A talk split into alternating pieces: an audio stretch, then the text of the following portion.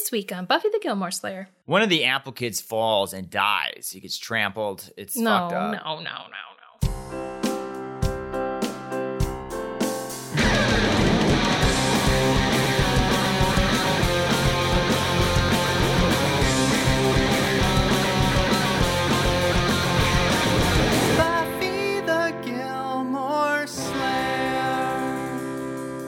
Hello and welcome to Buffy the Gilmore Slayer. I'm Brian Morris. I'm Stacey Kulo We're comedians. and a couple. And I've never seen Gilmore Girls, one of Stacy's favorite shows. And I've never seen Buffy the Vampire Slayer, one of Brian's favorite shows. So we're watching both shows together, all seven seasons, comparing them as we go. And this week we watched season 5, episode 2 of both shows, starting with Gilmore Girls, A Messenger, Nothing More. As well as Buffy the Vampire Slayer, Real Me. I would say not as good as last week across the board, Sure.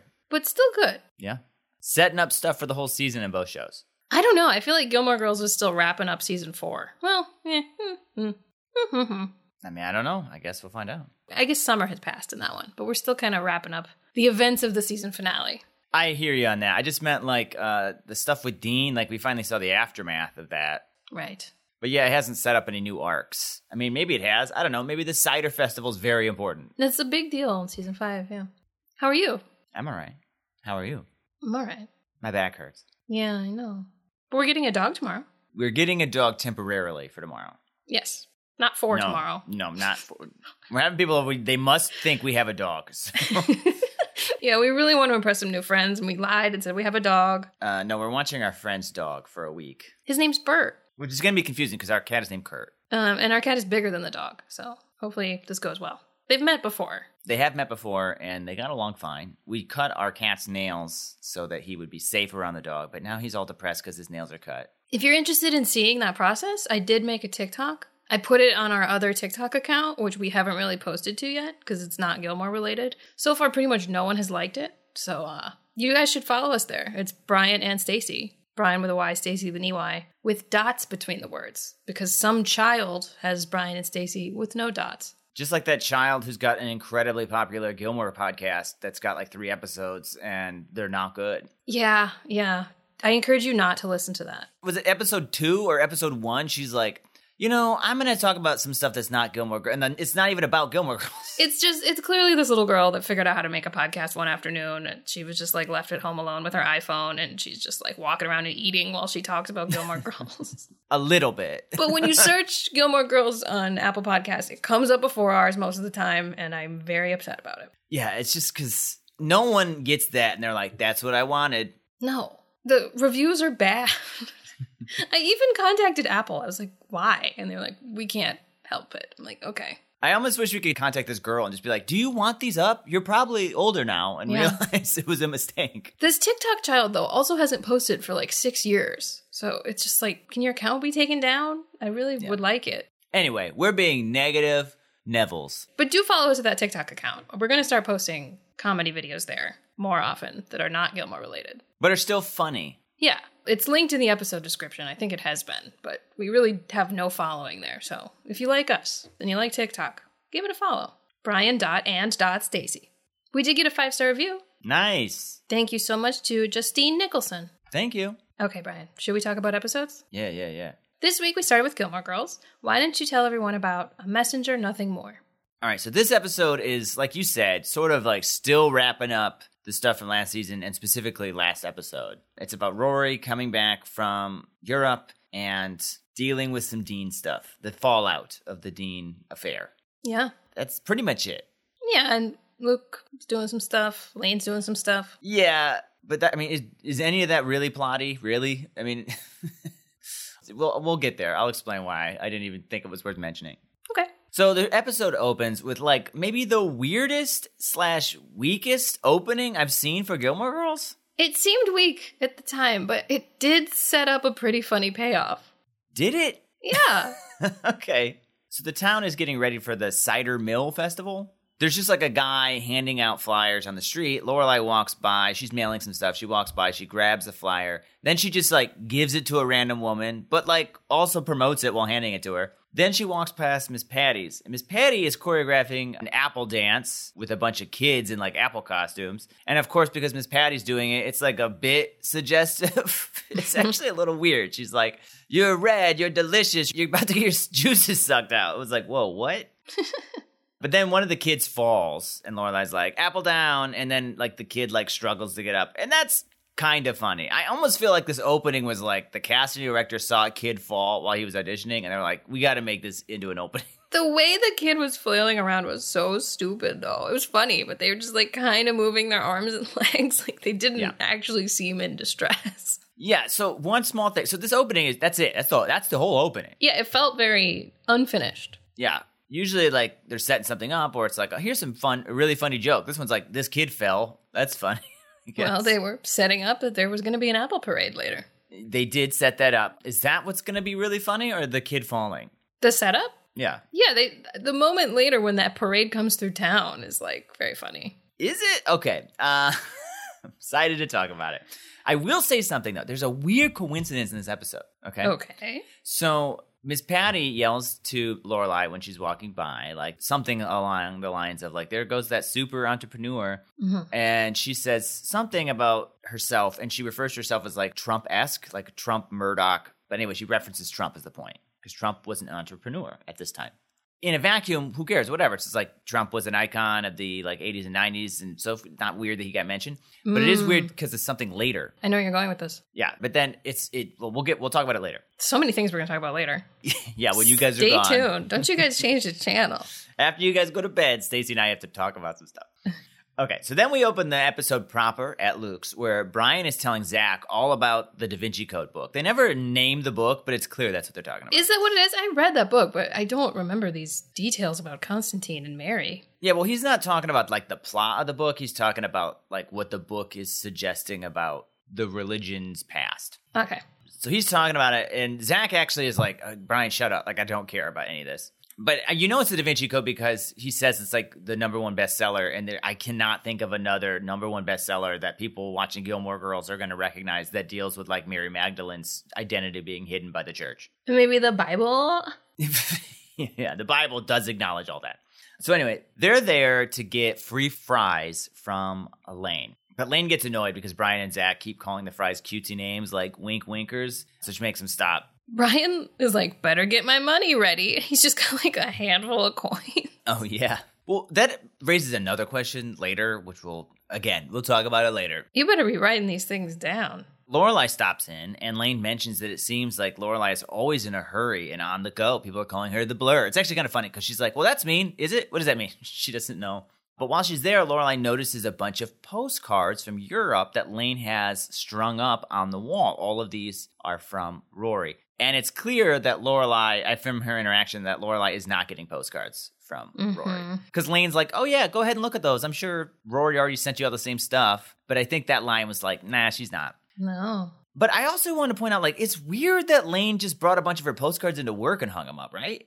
It's true. She might be spending a lot of time there because Luke's gone, but they also could be ones that were sent to Luke.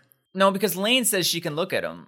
Yeah, it, it's weird. It's not like beyond, the, like, this could never happen, but it's like, I feel like you'd want those at home. And, like, Luke would rather you have those at home. I, yeah, Luke might be fine with it, but, like, I don't know, it just seems weird. I would pitch that they're sent to the diner if Luke wasn't dating Lorelai. Right.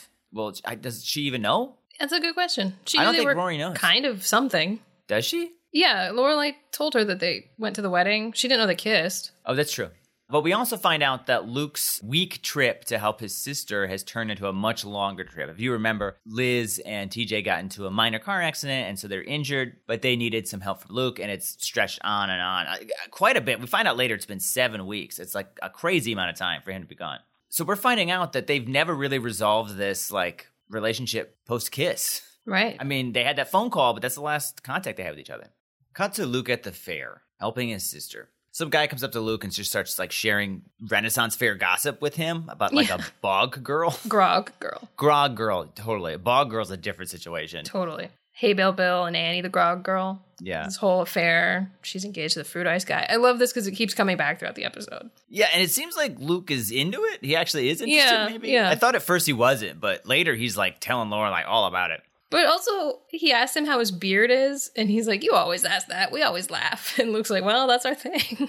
Yeah. it's just like calling out this regular ass bit they do, labeling it. So Luke's setting stuff up, and it's funny because they just like hang the jewelry on a tree. That's like how they sell it, which makes sense since it's like a Renaissance fair, but it was kind of funny. But TJ is there complaining about everything Luke is doing, like how he's sorting the jewelry on the display tree, Luke. how he's not using the correct Renaissance language, and how he's not dressed appropriately. Luke.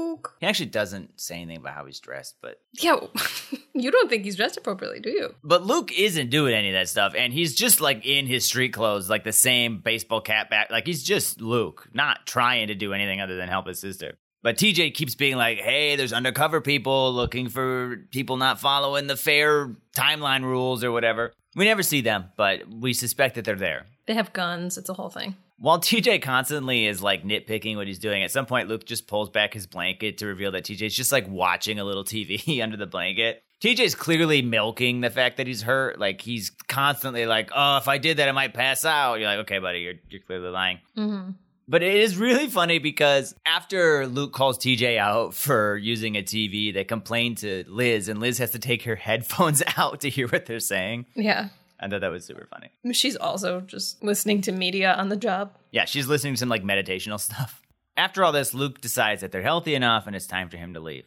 Later, when Luke is saying goodbye, he asks Liz if she happens to have a necklace that, you know, maybe might go with those earrings he gave her last time. The earrings he gave to Lorelai. And Liz is all like, sure, sure. Uh, might this be for a certain blue eyed girl? The girl who makes you like smile when you're on the phone with her? And he's like, yeah, it's for Lorelai. She's so excited. She's over the moon. She's like, I predicted this. All my predictions come true. She has been shipping them hard. Mm-hmm. Like the second she met Lorelai, she mistook her for his wife, and like after that moment was kind of like, yeah, they're gonna be together. It's pretty clear. But she's super excited. She's like, "You found your TJ," and he's like, "I hope not." When she finds out it's Lorelai, she says "huzzah," and then the entire fair says "huzzah," which I thought was really funny. Or the five extras they had in front of a tree. That's the entire fair. Okay, we didn't see Grog Girl, but we suspect she's there. Also, and this is why I mentioned the Trump thing earlier. Luke calls Lorelai, and she's giving him shit for how long he's extended his trip. And she pretends to not believe he's going to come home. And she says, like, okay, I'll see you when Hillary's president. Which again would have been fine, except it's just so weird to mention both candidates in this one episode well before any of that happened. yeah. Just a weird quinky dink. Meanwhile, in Italy, Emily is being a total Karen to the hotel staff. She's complaining about everything, including the view from her balcony, which she claims has changed since the last time she was there. Like, she says the ruins are farther away than they used to be. She's like nitpicking everything and being like super bossy. The concierge, like 100%, seems like he's used to this from her. Like, he's panicking, trying to like make things right and do everything he can, bend over backwards to help her. But he also seems to like know her really well Yeah. because Rory says something about going to the catacombs, and he's like, "Oh, she doesn't want to go to the catacombs." He says bones disturb her. So I'm guessing she just comes in and is like a witch, but then tips very heavily. So they're just like, okay, whatever. Yeah, That's sort of yeah.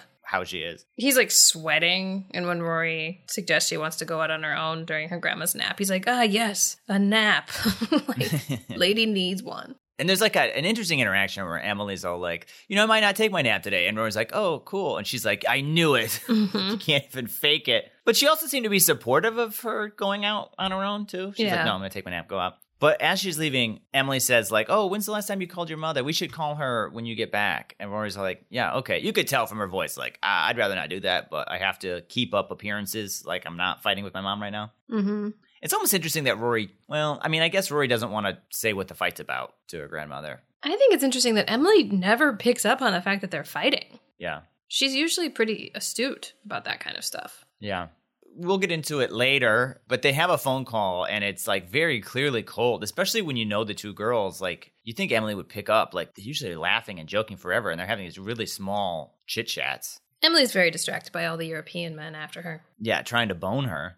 Back at the inn, Lorelai is very aggressively and very impatiently like micromanaging her staff constantly, moving chairs and tables and like telling people to dust specific spots and like ordering around her gardener. Like she's just yelling at everybody and just like trying to like fix everything, like make it a certain way. You could tell the staff is just like, I hate this. Yeah. She kind of acts how I imagine someone who drinks the amount of coffee she does should act, like super strung out, but uh, she doesn't normally act this way. I think it's pretty clear almost immediately that she's like channeling her like frustrations and emotions about Rory into her work. Right. She also doesn't currently have a Luke, so she's kind of just focusing on work. Yeah. When she gets to work, she finds Michel hiding behind the front desk. Uh, he's hiding because the family that's staying in the most expensive room they have has two kids who absolutely love hanging out with Michel. They absolutely love how he pretends to get super mad and swear at them while he's chasing them all the time. He definitely tells them to go fuck themselves at some point. Yeah, yeah, it's pretty funny. And like Lorelai just like directs the kids right to him. He like complains to Lorelai and she's like, they need to say nice things about us, so you need to like babysit them. And it's just funny because like all the stuff he does you'd think would like get him in trouble or get the kids to leave him alone, but they just eat it up like every time he yells at them. She tells Michel that he's getting part of the profits, so he should keep these people happy. I think that's new information. Yeah, I mean I assumed he was getting some of the profits because he was like there at the beginning. Yeah. I guess I didn't know that though. He's got the job that Lorelai used to have, like the manager. Oh yeah, I didn't think about that. They said that at some point, but it does make sense that he'd be part of the profits if he was there for the preparations. Right. I've had managers like this where like something happened in their personal life and then like suddenly they're like want to clean stuff. You know that when a boss comes in and they're like, "Let's pull this out and clean behind you." Like, "Oh, you had a fight last night with your spouse for sure." Like you're channeling some emotions into this right now. Yeah, for sure. Emily calls. She immediately mentions that European men are terrible flirts and super randy. Probably because she's got money, I think is the indication. But she just keeps mentioning it throughout the episode, like, the European men won't leave me alone. She also speaks Italian, it seems, which impresses them a little. Emily puts Rory on, and then Lorelai and Rory like sort of pretend to have some small talk for a few minutes to like keep up the ruse that they're not fighting. But like, I- like you said, I just don't understand how Emily does not put together that they're fighting.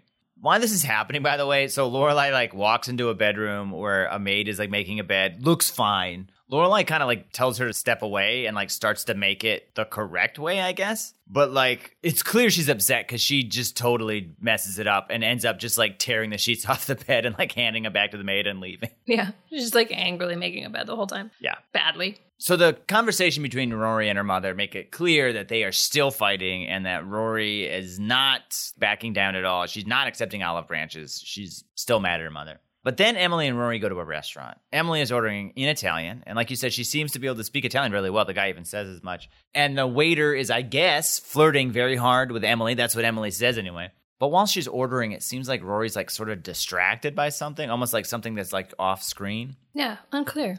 And I, you know, we never find out what that is. No, we won't talk about it later. Back at Luke's in America, I'm sure that cafe scene was. also in America. Yeah, I don't think any of that was in Italy at all. Um, at Luke's, Lane's band is meeting, and they're worried their covers are just so good. It's going to make their original songs sound bad. So they're deciding, like, maybe we just play the covers we're not good at and make our originals sound great. So Brian's got to go to work. He puts on a bicycle helmet, and then he leaves. But then Zach brings in two floozy women. I don't know if these are the same women from before. One of them is, I think. Okay. She was named in this episode, and I don't think she was named in the previous episode, but it looks like one of those women from their show. The one that doesn't come up to Lane. Yeah. Well, they come in, and Lane sort of makes a face. I don't really know what that means. Like she's jelly. Yeah, maybe. You don't think so? I thought at first it was just well, I at the end, yes, I do think that's the case, but I don't know. If she she doesn't even know she's jealous at this point. Right. But it, it becomes pretty clear that she's jelly. Yeah. But then we have a scene a little later where it starts off with Lane talking to Caesar. Caesar, the chef, has invented a new salad, which is nothing like a Caesar salad, but he would like to call it Caesar's salad, which is fine. That's kind of funny. But then Zach comes in with these two rando girls again. Now he's talking to them about the Da Vinci Code. it's the same thing he was super annoyed at Brian for telling him all about. Now he's telling them about it, and they're like super into it. He's acting like a total douche. He like snaps and like gestures for Lane to come serve them. Then he orders for both of the women. And at first it seemed like this like, I don't know, chauvinistic sort of like I'll order for you thing, but it seems like he's ordering what they want. I don't know. Yeah, these women are so into him.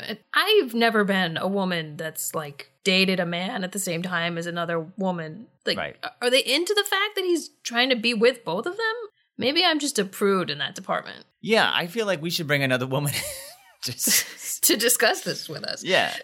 No, I uh No, but it, it's it's interesting, right? Because like if he were like, I don't know, Adam Levine or something like that, right? I think he's married, but I'm just trying to pick like a hot superstar. Yeah, yeah, yeah. I hear what you're saying. I could see a woman being like, I would love to have this guy by myself, but there's no way he's gonna settle for one woman, you know? So I'll hang out with him and this other woman for our free fries or whatever. Yeah, and like I get to sleep with Adam Levine. Yeah, another woman's there, but whatever. This is crazy. This is fun. But Zach is just like some random guy in a band that's not that popular. Yeah. I just don't know how he's got groupies, let alone groupies that are sharing, you know? Yeah. But anyway, he's ordering their food. Then he's like, oh, and, uh, you know, some of those free fries for everybody. And then Lane's like, no, there's no free fries. Only you can eat them, and you can't share them. So he's like, fine, I'm leaving. And then he does. She's pretty mean to him the whole time he's there. He's acting like a huge douche, the way he like waves her over. That's true. That's true. I want to point out though, I was talking about Brian's change earlier, which makes sense because they're like poor. How does Zach have enough money to pay for three meals? Well, he's not planning on paying for the fries. I know, but it just seems to me like they're all struggling to get by. hmm So it seems weird that he's like buying these girls food. Yeah, yeah. But then after, you know, Zach leaves in a huff, one of the girls comes back and comes up to Lane and says, Hey, we're sorry, we didn't know. Very girl code groupie. Yeah, and Lane's like, "No, what?" And the girl's like, hmm, and then just like walks out without saying anything. And it's pretty obvious that they're suggesting that Lane's got a thing for Zach, which I have felt in a previous episode. There was some sexual tension between them. Although Zach's a total douche. The one we were just talking about where they have that concert, right? Yeah, He tells her she did a good job. yeah, Yeah, I mean, it seems like they're trying to make her have a crush on him, right? yeah. I hope they find some redeeming values in him because right now I don't really like Zach. Like I don't hate Zach. I don't like hate him, but he doesn't seem like the kind of guy that like I'm gonna be rooting for. I mean, he can change, but he just seems like sort of shitty. What about Dave? Well, that's my question too. Is like, where the hell is Dave? Like, I know where Dave is, but like, it seems like we're just dropping him because we haven't talked about Dave in forever. That's true. We used to at least be like, I called Dave. I had a fight with Dave. Like now we're just like, if I said Dave, would Lane even know who the hell I'm talking about? That's a good question. I mean, he read the Bible in a night. It's hard to do. Anyway, back at the inn, Michel is like very exasperatedly playing Chinese checkers with those kids. And they are loving how annoyed he is getting at them. You can tell that he's like a little flustered too that maybe he's going to lose this game to them.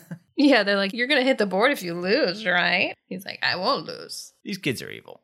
Lorelai is still micromanaging, getting annoyed at every small little thing that's wrong. Finally, Sookie just like calls her out on it and says like, "You're working way too much. You're doing everything yourself, and you should be delegating all this stuff." The last straw was at some point off screen, Lorelai like rearranged Sookie's fridge. That is insane. Yeah, it seems like one of those things that she wouldn't do. Yeah, yeah. It almost felt like that's like the one thing she might trust Sookie to do right. Yeah, even if it looked like a mess, you'd be like, "But Sookie clearly knows what she's doing, so I'm just gonna let it go."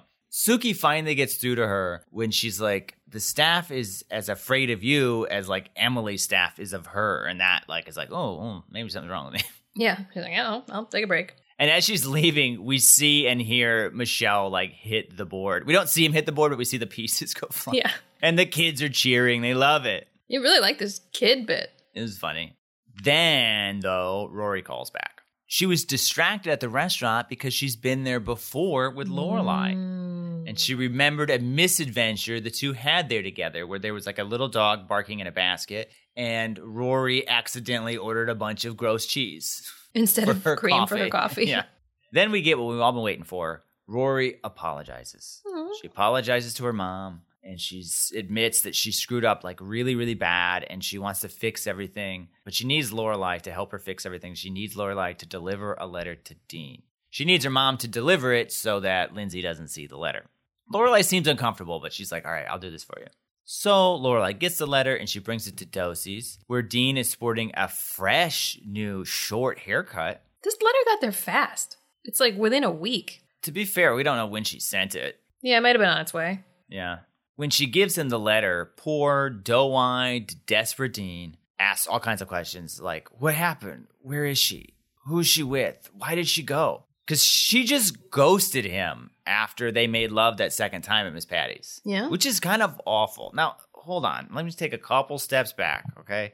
Now, I get that this affair was both of their faults. And if you're going to put blame on them, it's more Dean's fault than Rory's. Rory still should not have done it, but Dean is the one who's married. And you, there's an argument to be made that he was lying to Rory about how the relationship was with Lindsay. I kind of think and feel like he did think and feel like their relationship was over. Mm, You don't think so? I think he thought he wasn't going to stay married to her. Yes. But I think he hadn't told her that.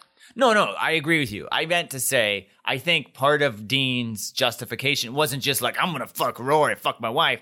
I think he was like, This isn't going to work out. yeah, he was like, this is okay because I know my marriage is not going to last. And I bet Lindsay feels that way too. But he said some stuff to Rory that I don't think was true. Like, I don't think Lindsay knew this, you know, was over. It wasn't officially over. I think he kind of buttered that whole thing up to suggest it was more over than it was. So Dean is at fault more so than Rory, for sure. I would never argue the opposite. However, it is also awful to like sleep with this guy twice, leave him in a position where he's about to dissolve his marriage, and then just like ghost him. She's done this before, Brian. I know she did this to Jess. She kissed him in season two at the wedding. Told him not to say anything and went to DC for that government thing. Yeah, and then just didn't write him, didn't call him or anything. So it's again, I'm not saying what Dean did was right. It was obviously wrong, very wrong. But this is just like the thing that Rory does now, I guess. It's so bad because you're leaving him in this marriage that's like set for self destruction, but then like you're not giving any more guidance or helping him through, you know? I'm honestly surprised he hasn't spoken to Lorelai sooner because he doesn't necessarily know they're forever fighting, Right. and it's kind of his thing to go to Lorelai for help with Rory. He was probably afraid he'd find too much of an attraction between him and Lorelai. He wouldn't be able to hold mm. himself back. I can't have Rory, but I can have you. Well, he probably heard about Luke, so it's just I, I don't I just that's so I don't understand why Rory thought that was okay. I I mean, she did have to leave, but I don't know how she would have contacted. Dean. well, he calls her before she leaves, and she doesn't answer the phone. She sees it's him and hangs up. That's true. You're right. And I, it is true once she's in Europe, it's sort of hard to get a hold of him. But like, if she believed that he was ending his marriage and was gonna be with her, then ghosting him is sort of fucked up. Yeah, that's true.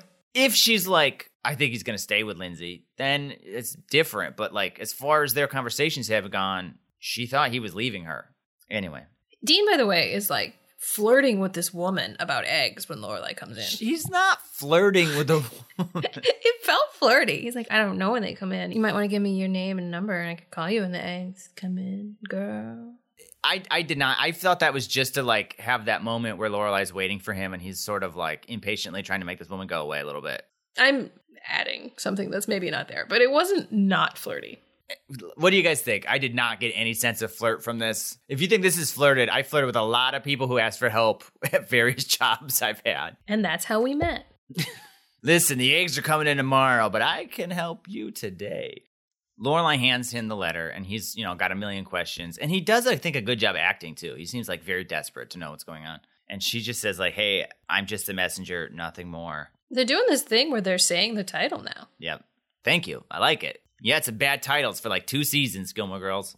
So later, Sookie and Lorelai are taking a walk together. They're trying not to think about work, but they keep coming back to like different worries they have about work. But then they come across Dean's house, where he and Lindsay are having a very public, over the top, like stereotypical breakup fight, where she's like literally throwing his stuff out of the window. Uh, it's over now, right? I mean, I feel like it's over. Yeah, I, I think they label it as over in this episode. And it makes you wonder what was in the letter so much. But the way he's speaking, it seems like, you know, he didn't just break up with her or something like that. But she's like, I I want you gone. I don't want to see you. It ends with her saying, like, I hate you, Dean, which is like, well, you're probably not gonna stay married to someone you hate.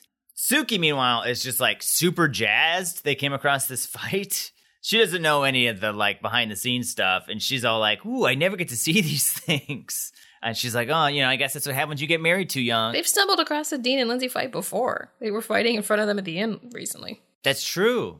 But not like one of these fights, though. No, no, no, not a yard fight. I've never seen that. I've always heard about the woman throwing stuff out the window. This show invented it. That's why all of my stuff's very large. So I just, you couldn't do it. my TV is too big to go out the window. Is that why we have bars? Mm-hmm. That's why I added the security bars. Did you planning something big? Oh yeah, just not go through my coat pockets, please. They go to Lorelai's house where Rory arrives and immediately hugs her mom. Yay, they're better. So I am so happy that they made up because that's what I want. I want every episode. Well, I want every episode to be like tons of drama, but then I want every season to end with all of them hugging and talking about how happy they are. Like season one, essentially, is how I want Gilmore Girls to end. But I will say this. So I think timeline wise, it 100% makes sense that they got over their fight because Rory's been gone for two months, which is a ton of time. Also, Rory suspected she was wrong and her mother was right almost immediately. So I feel like that, like, pride and stuff would dissolve over two months and you'd realize you were wrong and be able to make up with your mother.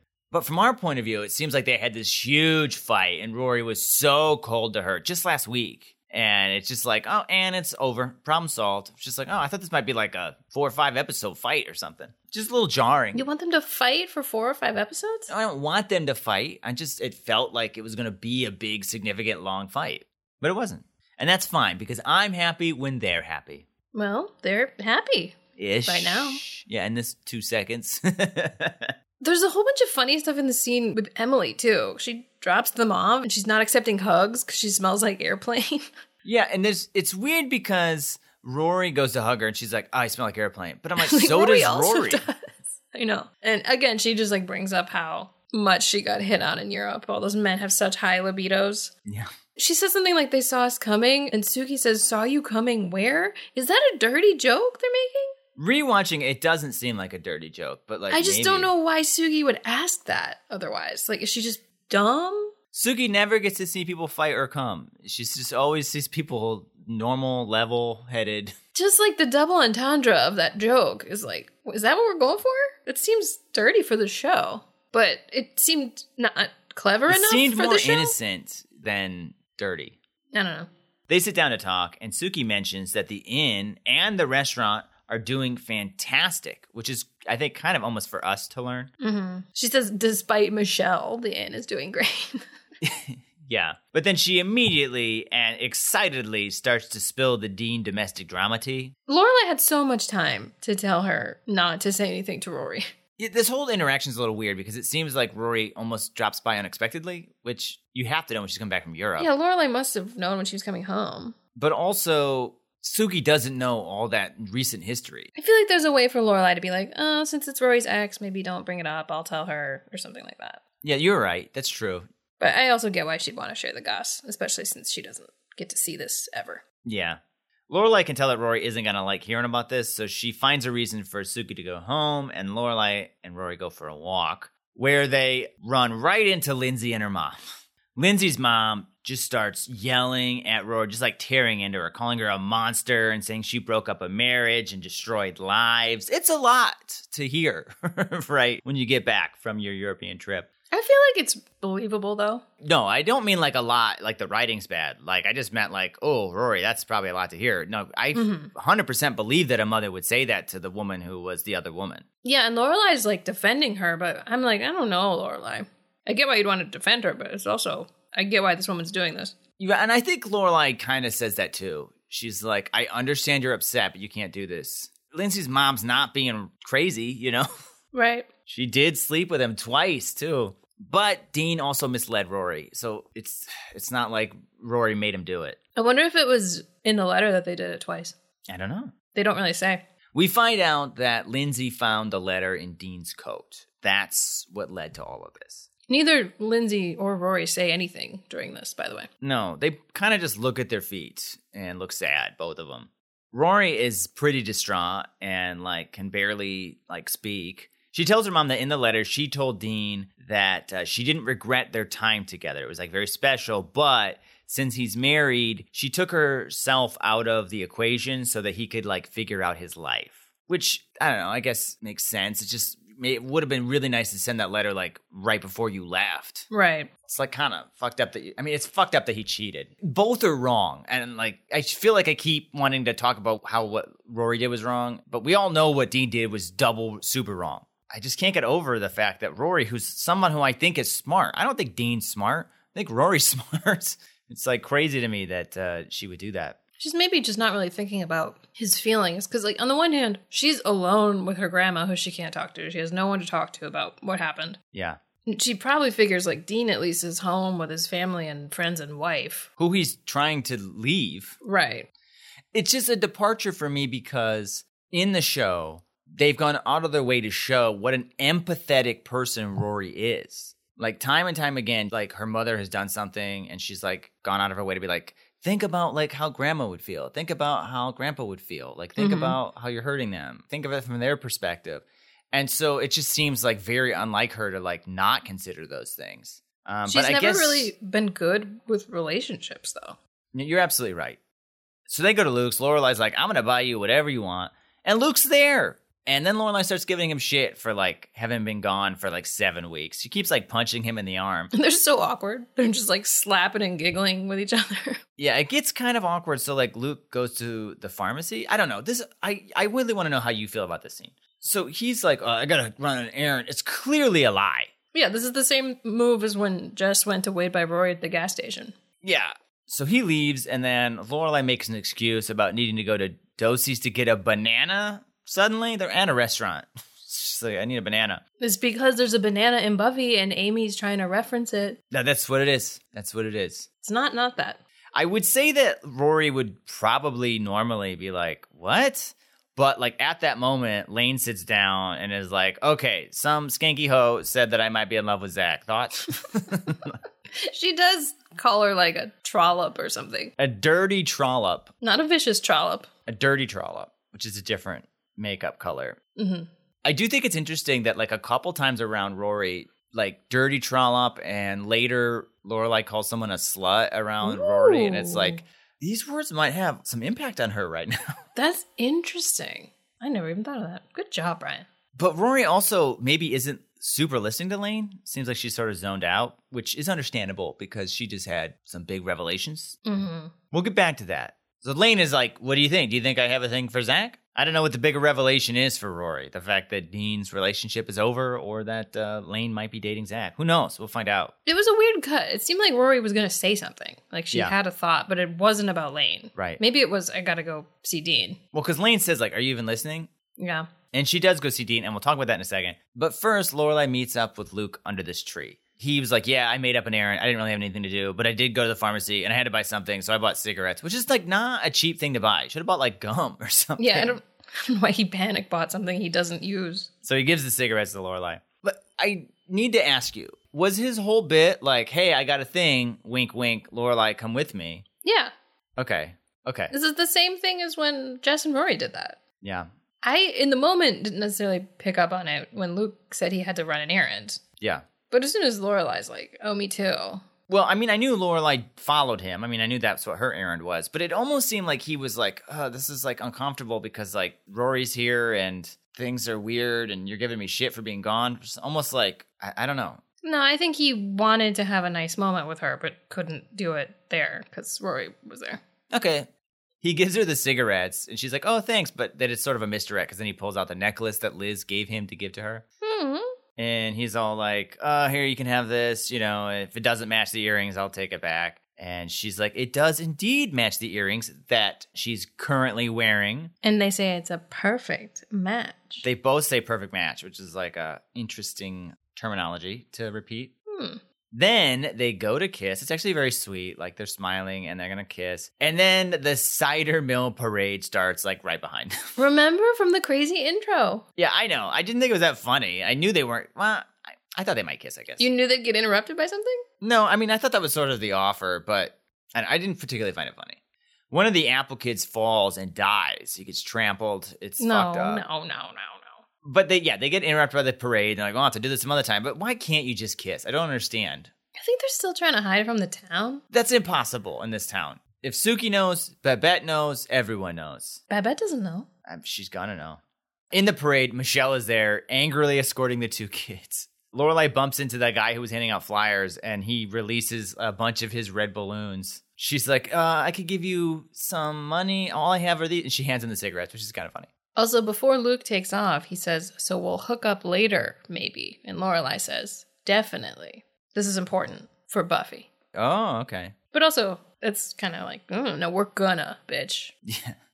We follow this comical scene to a very serious one as Rory heads over to Dean's parents' house to talk to him, because that's where he's staying now. He comes out wearing the wrinkliest shirt I have ever seen in my life.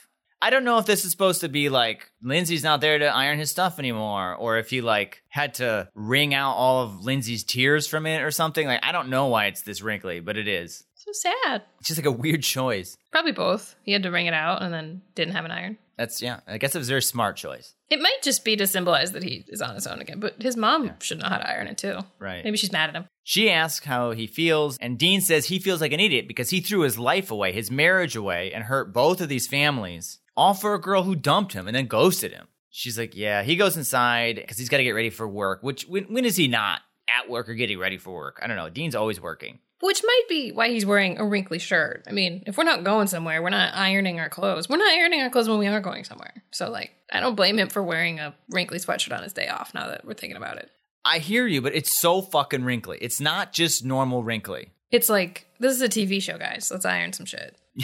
Well, he goes back inside, and then Rory looks up sadly at those passing escaped red balloons. I don't know if that's supposed to symbolize something. I felt like it was supposed to be important, but I don't know what that meant. Was that like her chance with Dean leaving? Was that her innocence? I mm, haven't read up on balloon symbology as much as I should. Yeah, you really should be reading about balloon symbology, honey. I know.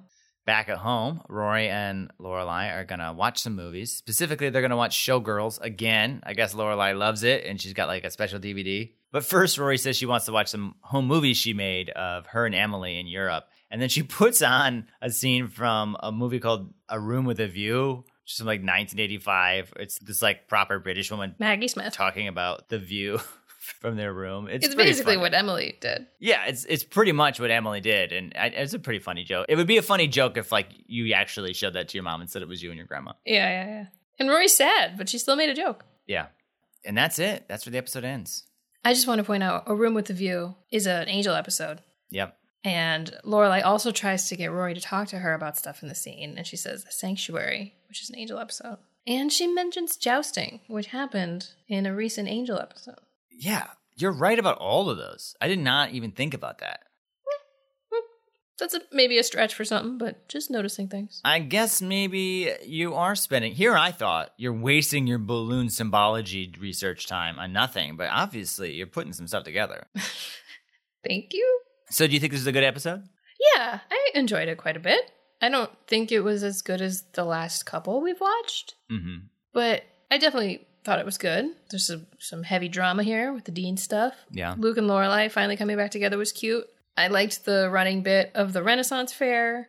Emily was kind of funny and like pleasant for the most part to her family, at least. Right. It was almost like the part with the concierge is to remind us that Emily's a lot Mhm. because she was very nice to her family.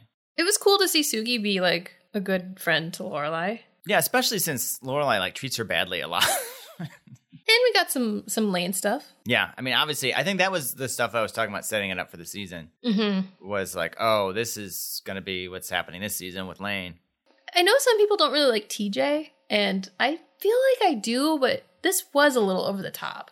I don't really buy that he like wouldn't want to do the work. Yeah, because it doesn't even seem like difficult work. Cause he's like gone out of his way to like make this business good for her. Yeah, So then for him to like not want to do it is a little weird. I felt like the writing for TJ honestly was bad because it doesn't really jive with what we've already learned about him. Like he built that thing for her. Exactly. And like I said, the work isn't particularly difficult. And so I really don't see honestly, I don't know why you would need two people to run that booth, honestly. I don't buy him as like a lazy guy so far, Right. unless they're trying to pivot that way. Yeah, I don't think he's a lazy guy either. Well, this episode made it clear that he maybe can be, but I think they just needed to have a reason that Luke hadn't left yet. and they're trying to make a reason while it's funny. Yeah.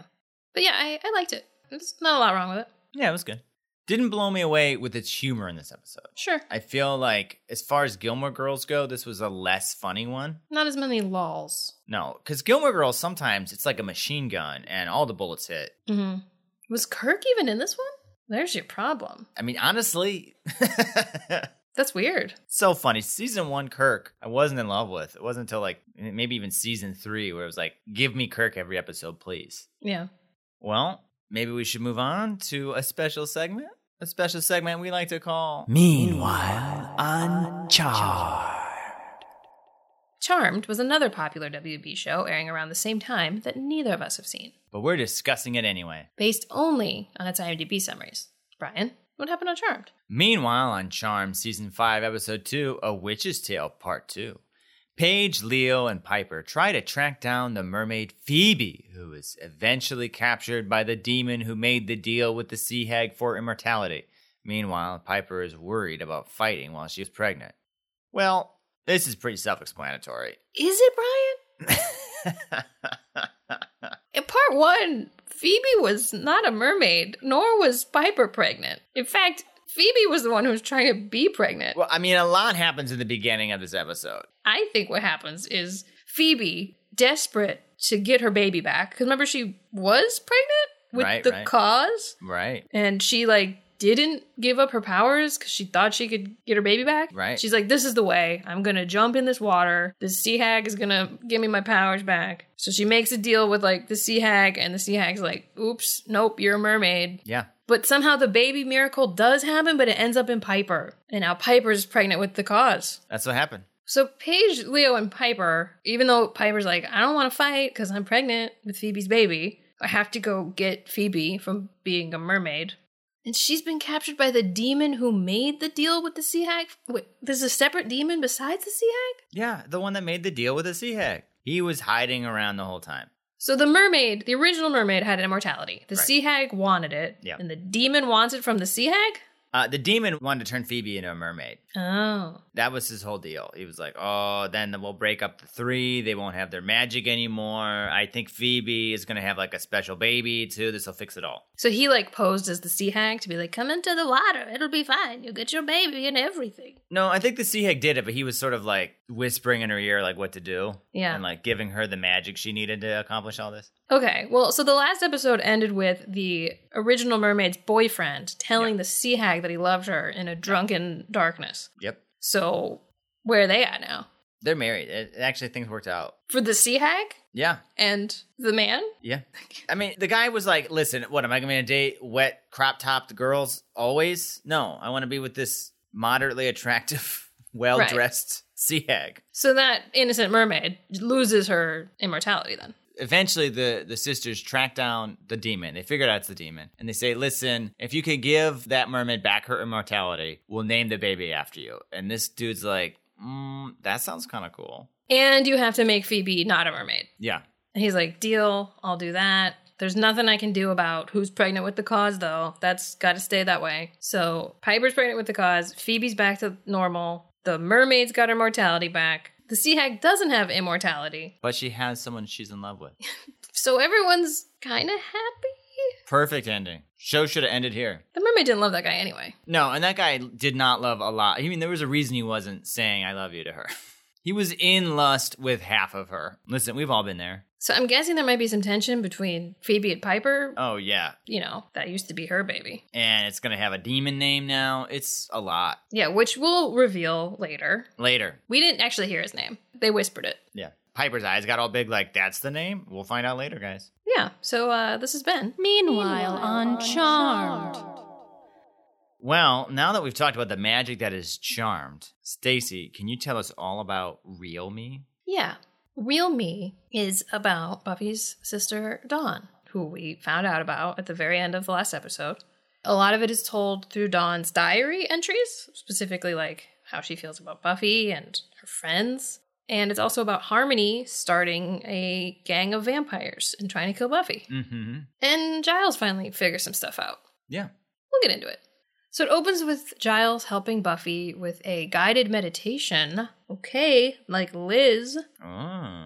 that allows her to do a one handed handstand on a tiny little column next to some crystals. Ooh, like TJ can't. okay, now you're stretching, Brian. but remember last episode, Giles asked Buffy to help her find her inner Slayer and unlock her full potential? Right. Seems like it's going great so far until Dawn adds one more crystal to the little crystal area, and then Buffy comes tumbling down. Dawn's like, Can we go now?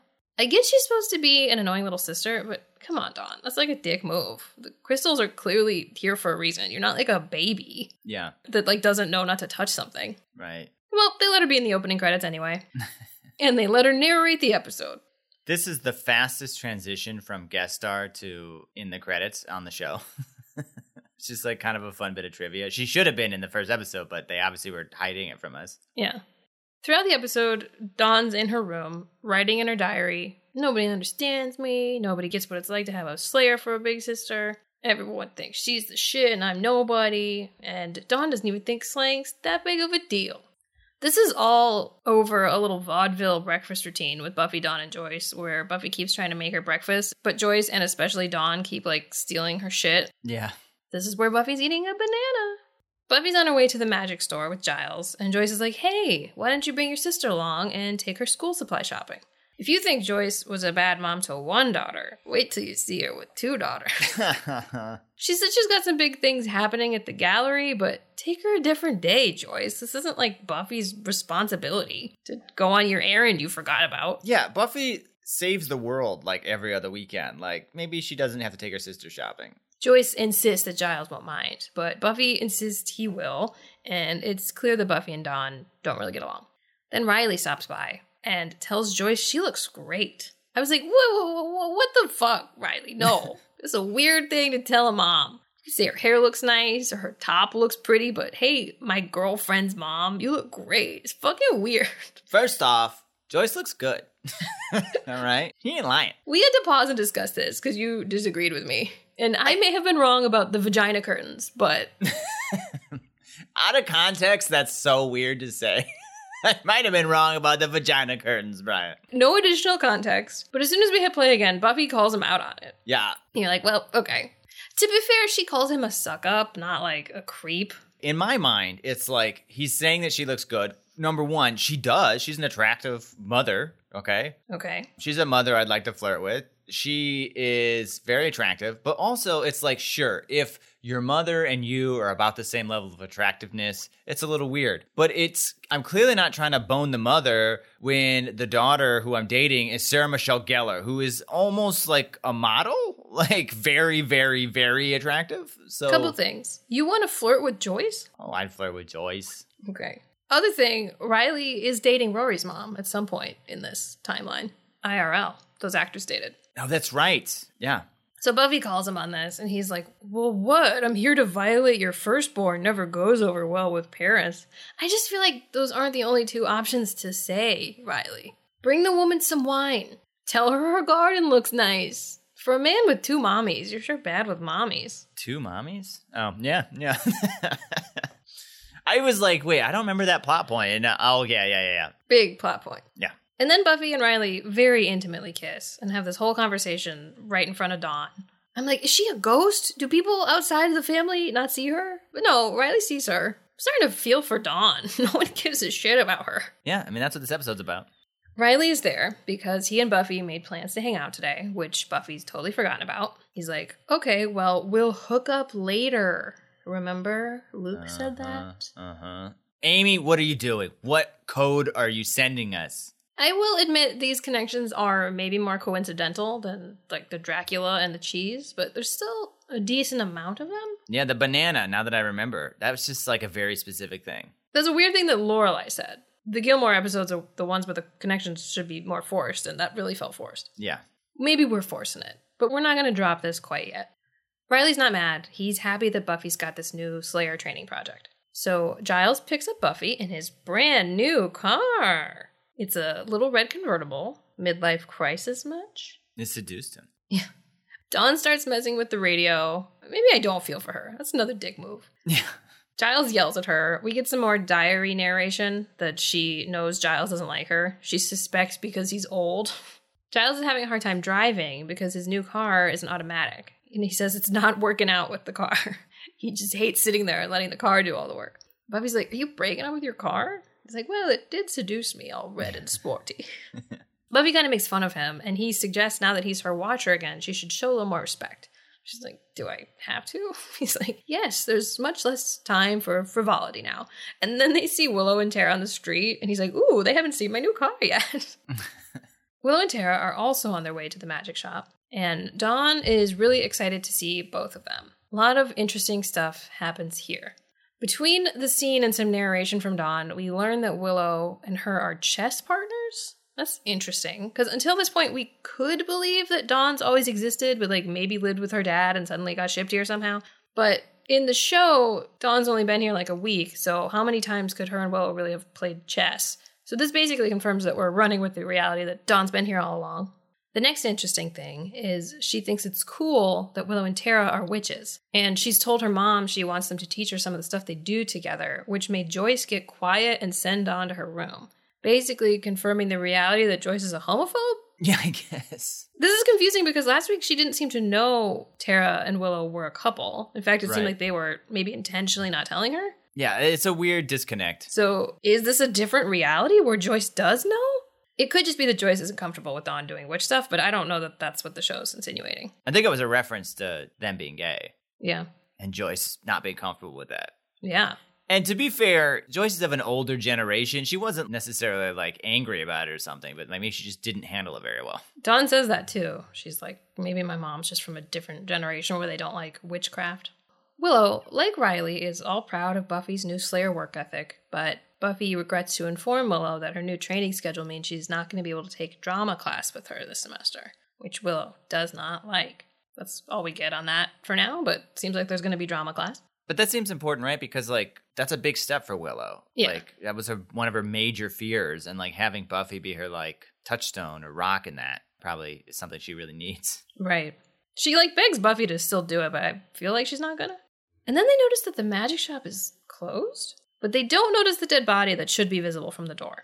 Like they open the door, they show the whole shop from their perspective at the door, and it's day, so it's not dark. Yeah. And then Willow goes walking towards the back of the shop. She goes down a little step and then just trips over the dead shop owner. I guess it's possible he was close enough to the step that the step was hiding his body from the view by the door, but I don't know. It seemed like they would have seen him where he was. Mm-hmm.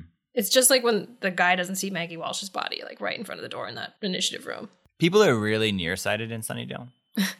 Buffy's like, Dawn, wait outside. No dead bodies for you. She shoves her outside. And while Dawn's waiting outside, a seemingly crazy man who thinks he's a cat comes up and tells her that he knows what she is, curds and whey, and that she doesn't belong here. I mean, obviously, something's going on with Dawn. I don't exactly know what this means, but I do know that in Buffy and Faith's Shared Dream in Graduation Day Part 2, there was a female cat, and Faith mentions Little Miss Muffet, and curds and whey is what Little Miss Muffets eat. So, something's going on here. Okay, hold on. So first of all, okay, Okay. this is just some crazy dude on the street. Mhm. Don't just like assume his words have anything to do with anything. Crazy cat on the street. A crazy man. I don't know why there's a crazy man. Okay, just some crazy dude. Don't just assume he has secret messages for people. Dawn's just Buffy's sister. I'm not saying this means anything to me yet. I'm just saying I noticed things. What's going on with Little Miss Muffet? She's just Buffy's sister. She's being Buffy's sister. The man must leave her alone eventually because when Tara comes out to check on her, she's sitting on the ground calmly. And Tara says it's best that the non Scoobies like them stay out of the way while the others do their detective thing on the dead body. Inside, Buffy and Giles suspect at least four vampires must have killed the shop owner, and Willow has checked the store's entire inventory during this time. That was insane. I had to. I got mad a little bit at the show because they're gone. Like in two minutes, she's checked the entire inventory of the store. I mean, it's maybe been half an hour or something, but still, I feel like that would take all day. That would take, especially uh, if you're not familiar with where every single thing is. hmm But she's noticed some things are missing, including a book about the mythology and methodology of slayers. Also, Giles comes across the business's financial records and is clearly going to buy this place. He's suddenly very hyper focused on this project, which I love for him. It makes a lot of sense. Yeah. It's funny though, because like a lot of the owners have died, which makes it cheap. Yeah. But they have. This is like the third or fourth owner we've gone through. They're like the defense of the dark arts teacher from Harry Potter. Mhm. But Giles notices that there's a cheap ceramic unicorn missing. What kind of vampire could want something as stupid as that? Cut to Harmony. Harmony's assembled a group of minions. They're all just like stupid dudes. One of them she went to high school with. One of them is named Cyrus, just like Jason's dog. Okay, so you know what's kind of funny What? is that one of these characters, I don't want to go into which one just because I don't want you to think about it too much. One of them is played by an actor who just plays a vampire in this episode, but later in the show becomes like a main character, but not the vampire. Like he plays a different character. They're reusing actors? Yeah, which they've done before, but Just like Gilmore Girls. yeah, I know. Not gonna stop. There's more. But it was Harmony and these guys that raided the magic shop, and they're planning on killing the Slayer tonight. Joyce is pissed that she couldn't successfully pawn off her mom duties onto Buffy, and that she brought her to a murder scene. But they're both freaking out because they both have shit to do tonight, and someone's gotta watch Dawn. Two things Buffy's an adult. She's not obligated to be Dawn's babysitter when you gave her no notice. yeah. Second of all, Dawn's like 14. She doesn't need a damn babysitter, which Yeah. she also shouts from the other room. Buffy and Joyce both insist she does, and then Buffy suggests Xander babysits Dawn. And Dawn changes her tune. Yeah. she comes running in, all like, okay. She clearly has a huge crush on Xander. Yeah. She thinks he's cute and deep. Okay. She says he's smart because he skipped college and got a construction job. Oh, and he's brave because last week he went undercover to stop Dracula. Again, confirming it's been a week. Xander shows up with a pizza and an Anya with a stack of board games. Of course, Dawn is not excited to see Anya. Meanwhile, Tara is helping Willow move into a dorm. They don't really say who's living here exactly, but Tara's asking Willow where stuff goes, so I get the impression this is going to be Willow and Buffy's room, not Tara. They don't really say. Maybe Willow and Tara moving in together, and she's just unpacking Willow's stuff. I don't know. I don't know if it's a spoiler to know, it just wasn't clear. I don't honestly don't remember. Tara feels bad for Dawn because she relates to her as an outsider. Willow insists that Tara isn't an outsider and that she's totally part of the group. And there's a sweet moment where she like puts her arms around her from behind. Truly one of the first coupley moments they've actually shown of them. Yeah. That was in reality. As opposed to a dream, yeah. Yeah. I think they maybe held hands once, but this was like, oh no, we're a couple. It was like very intimate and it wasn't Mhm. like a spell or like symbolic or allegory. It was like, no, they're just holding each other. Yeah. And Willow tells Tara that she's one of the good guys, which makes Tara uncomfortable. She pulls away from Willow. Interesting. Yeah, what's that about? What's that about? Buffy and Riley are out hunting for the magic shop bandits. Buffy's ranting about her Dawn problems, and Riley's like, Yeah, uh, I'm not on your side at all with this. Give Dawn a break. She's a dumb little kid who looks up to you. And Buffy's like, But that's the thing. She gets to be a kid, and she acts like it's such a burden. I'd love to be a kid without all this Slayer hardship. Cut back to Dawn. She's complaining about Buffy to Zanya and just slopping chocolate ice cream all over her face. Is this a clue as to what she is? Or does whoever wrote, directed this episode just not understand kids? I think she's doing what Willow did in season two, try try to get Xander to like flirt with her, just like put fucking ice cream all over her face. This just doesn't make any sense. Like, she's old enough to know how to eat ice cream. that is funny. I yeah. And she's at an age where she totally understands vanity. Like, she'd be so self conscious of how she looks in front of Xander. Yeah. She's eating like a baby. Amy Sherman Palladino, big Buffy fan, also notorious for not really knowing how to write for kids. So is she just playing homage to Joss Whedon? She does understand kids? Okay. Might be a stretch now. Might be a stretch now. It's just weird that they're like, yeah, 14 year olds must fucking eat like babies still, right? I like my explanation. Yeah. But does she know about that? no. Audience, if you guys don't remember, in season two, Willow puts some uh, ice cream on her nose and Xander licks it off. It's very flirty, and she does it again to try to get him to do it again, but then he's distracted by Buffy. Did Willow put it on there on purpose in the first place? I don't think the first time, but the second time she does. Maybe Willow told her about it over chess. One time, I almost kissed Xander, but then I kissed him a lot later, and then we totally forgot about it. Anyway, your move. Anya's mad because she's doing really well at life, the game. She doesn't understand that it's good that she's winning. I don't know. She's new at stuff. Well, there was a funny line too from Anya where she wants to trade in all of her children for more money. Yeah. And then a brick comes flying through the window with a note on it that says, Slayer, come out and die. It has a little happy face in the middle. It's Harmony. Her and her minions are waiting outside. She just doesn't understand how Buffy can't be in there. Xander finds it hilarious that Harmony has minions. He recognizes the guy from high school. I mean, Xander's right. They're not very scary. He's just like laughing at them. But I think he mostly feels comfortable because they're protected by the threshold Harmony has not been invited to cross. Right. That is until Dawn freaks out about how mean Harmony is being to her Xander and says, Why don't you come inside and say that? So she does. The minion still cannot. Dawn runs upstairs. Harmony slaps Xander around, but she's been reading a lot and knows how to be a vampire better. Anya distracts Harmony long enough for Xander to kick her out the door and they lock her out. I I kind of thought it was sort of fun how they played with the invite as far as how only Harmony was allowed in. Yeah. I, I know that seems like small, but like it, I don't know. I liked that. You thought maybe they were all going to run in? Yeah, and it also was like this is a manageable problem. Like one vampire we could maybe deal with. If they all come in, they're done. Like they're Yeah, not yeah. gonna be able to fight them, you know. But because Dawn specifically was yelling at Harmony, it made sense Yeah. that they weren't all invited. Which is just like a nice detail that I'm glad that the show like addressed and picked up on. Xander's like, Buffy's not gonna be happy about this. Cut to Buffy laughing her ass off about this. It's also funny to her that Harmony has a gang of minions, and she's not phased at the idea of Harmony trying to kill her.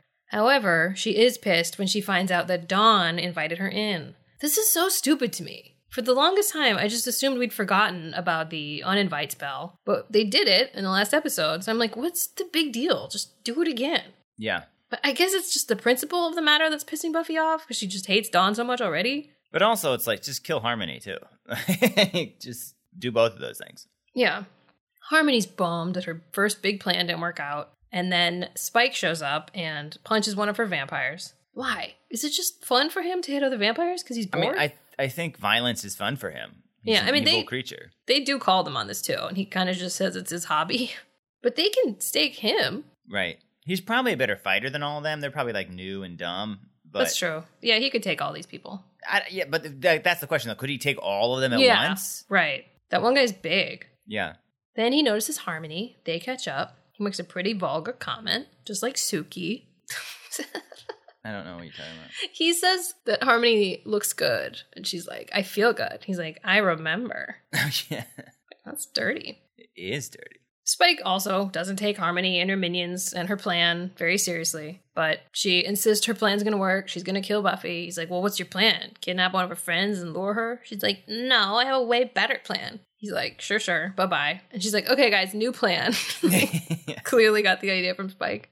Buffy's gathering a million stakes. Xander's like, Chill, girl. Willow's coming soon to do that spell, just like last week. Again, confirming that we are in the same reality we were in last week. Well, they fixed the problem you had with it, which is like they're doing this spell now.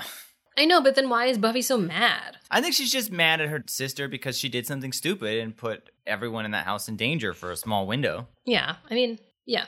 It is like annoying that Willow has to come do it, but like they can fix it. Well, I mean, I think she's prepped to be angry at Dawn, almost like she's looking for an excuse to be mad at Dawn. Yeah.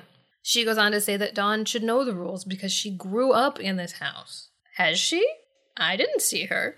So this is now implying that she has actually been here all along. So, I mean, do you think this is just bad writing? They're just gonna pretend she's been around the whole time? It could be. It, that's probably what it is.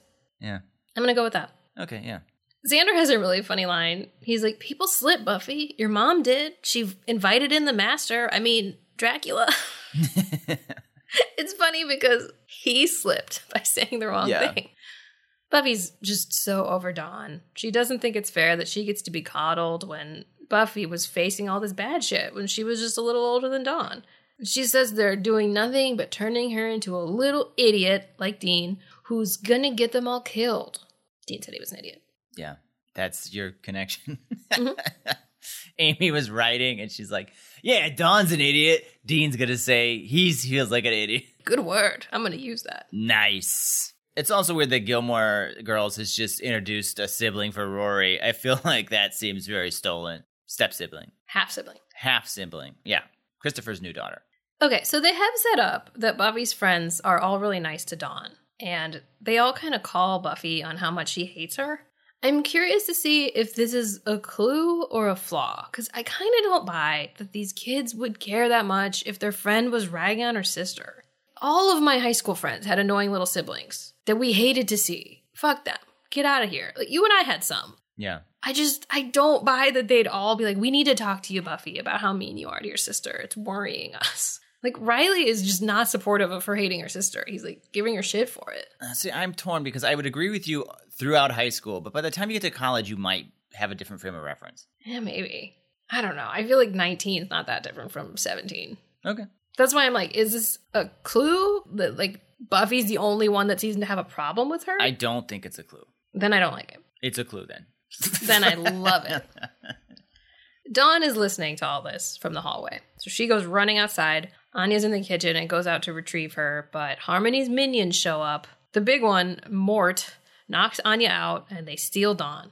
Everyone else comes downstairs. Anya's pretty injured, but she's muttering that they took Dawn, and Buffy runs off.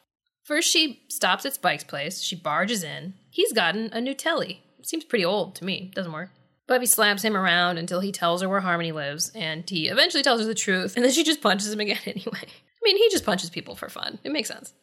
Harmony is very proud of her minions for a job well done with the Dawn kidnapping, and they just want to eat her. She's like, No, no, we kidnapped her, so Buffy comes here. And they're like, Well, she's gonna come here anyway if she thinks she's here, so can we just like eat her? And Harmony's like, No, no that's not the plan. So she goes to have girl talk with Dawn, telling her how her minions don't appreciate all her hard work. Her and Dawn are just so misunderstood. They both say real me. This is about both of them, I think. Dawn says it in her diary, and Harmony says it in this scene. They don't see the real me or something like that.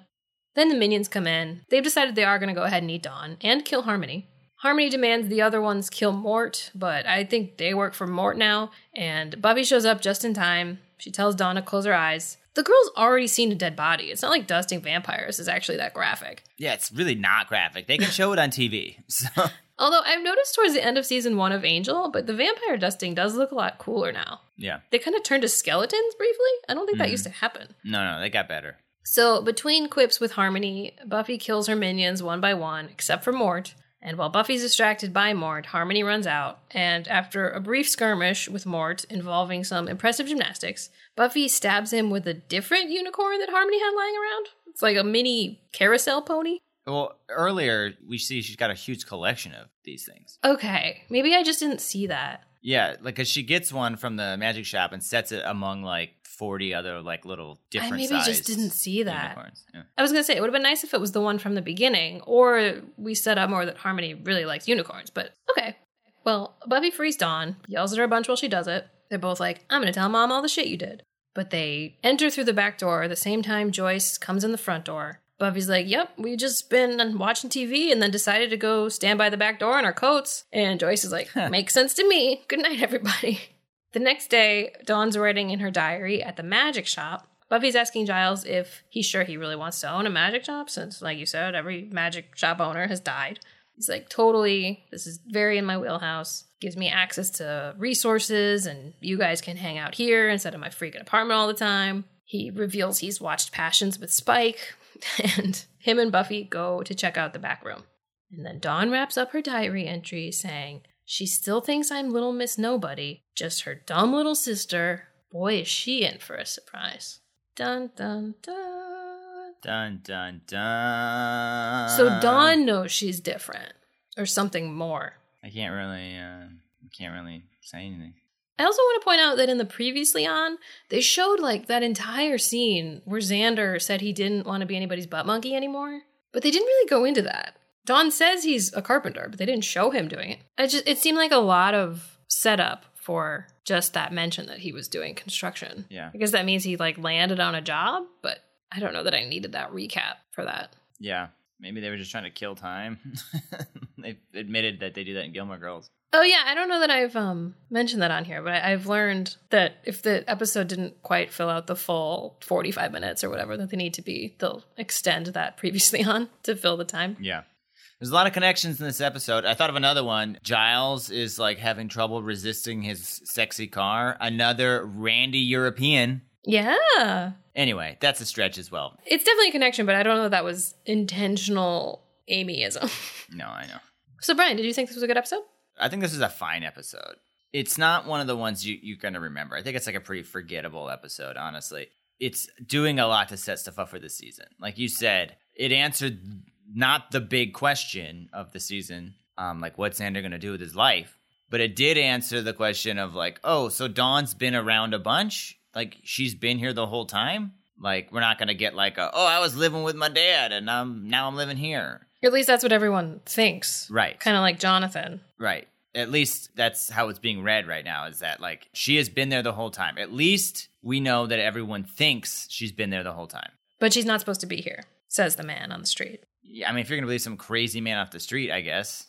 If that's true, I feel like Tara should sense that she's not supposed to be there. Because Tara could sense that Buffy was not Buffy when Faith was in her body. And that was different. Regardless, I, I feel like Tara and Dawn have some kind of connection. And whether that's just they both feel like outsiders or Tara knows something's up with her, because Tara's clearly got some secrets. Seems that way. But yeah, I agree. It even right after we watched it, I was like, what was that about? Like, how would I describe like it's just all very setup stuff. Yeah, and like Harmony is like not a villain that we're ever gonna be like, oh, this is what it's all about. You know, she's like a Right. silly nobody villain. I think too, yeah, because the monster of the week is like someone that we know. And Yeah. I'm happy to see her. I hope she's in other episodes and she continues to grow and flourish in her vampire career.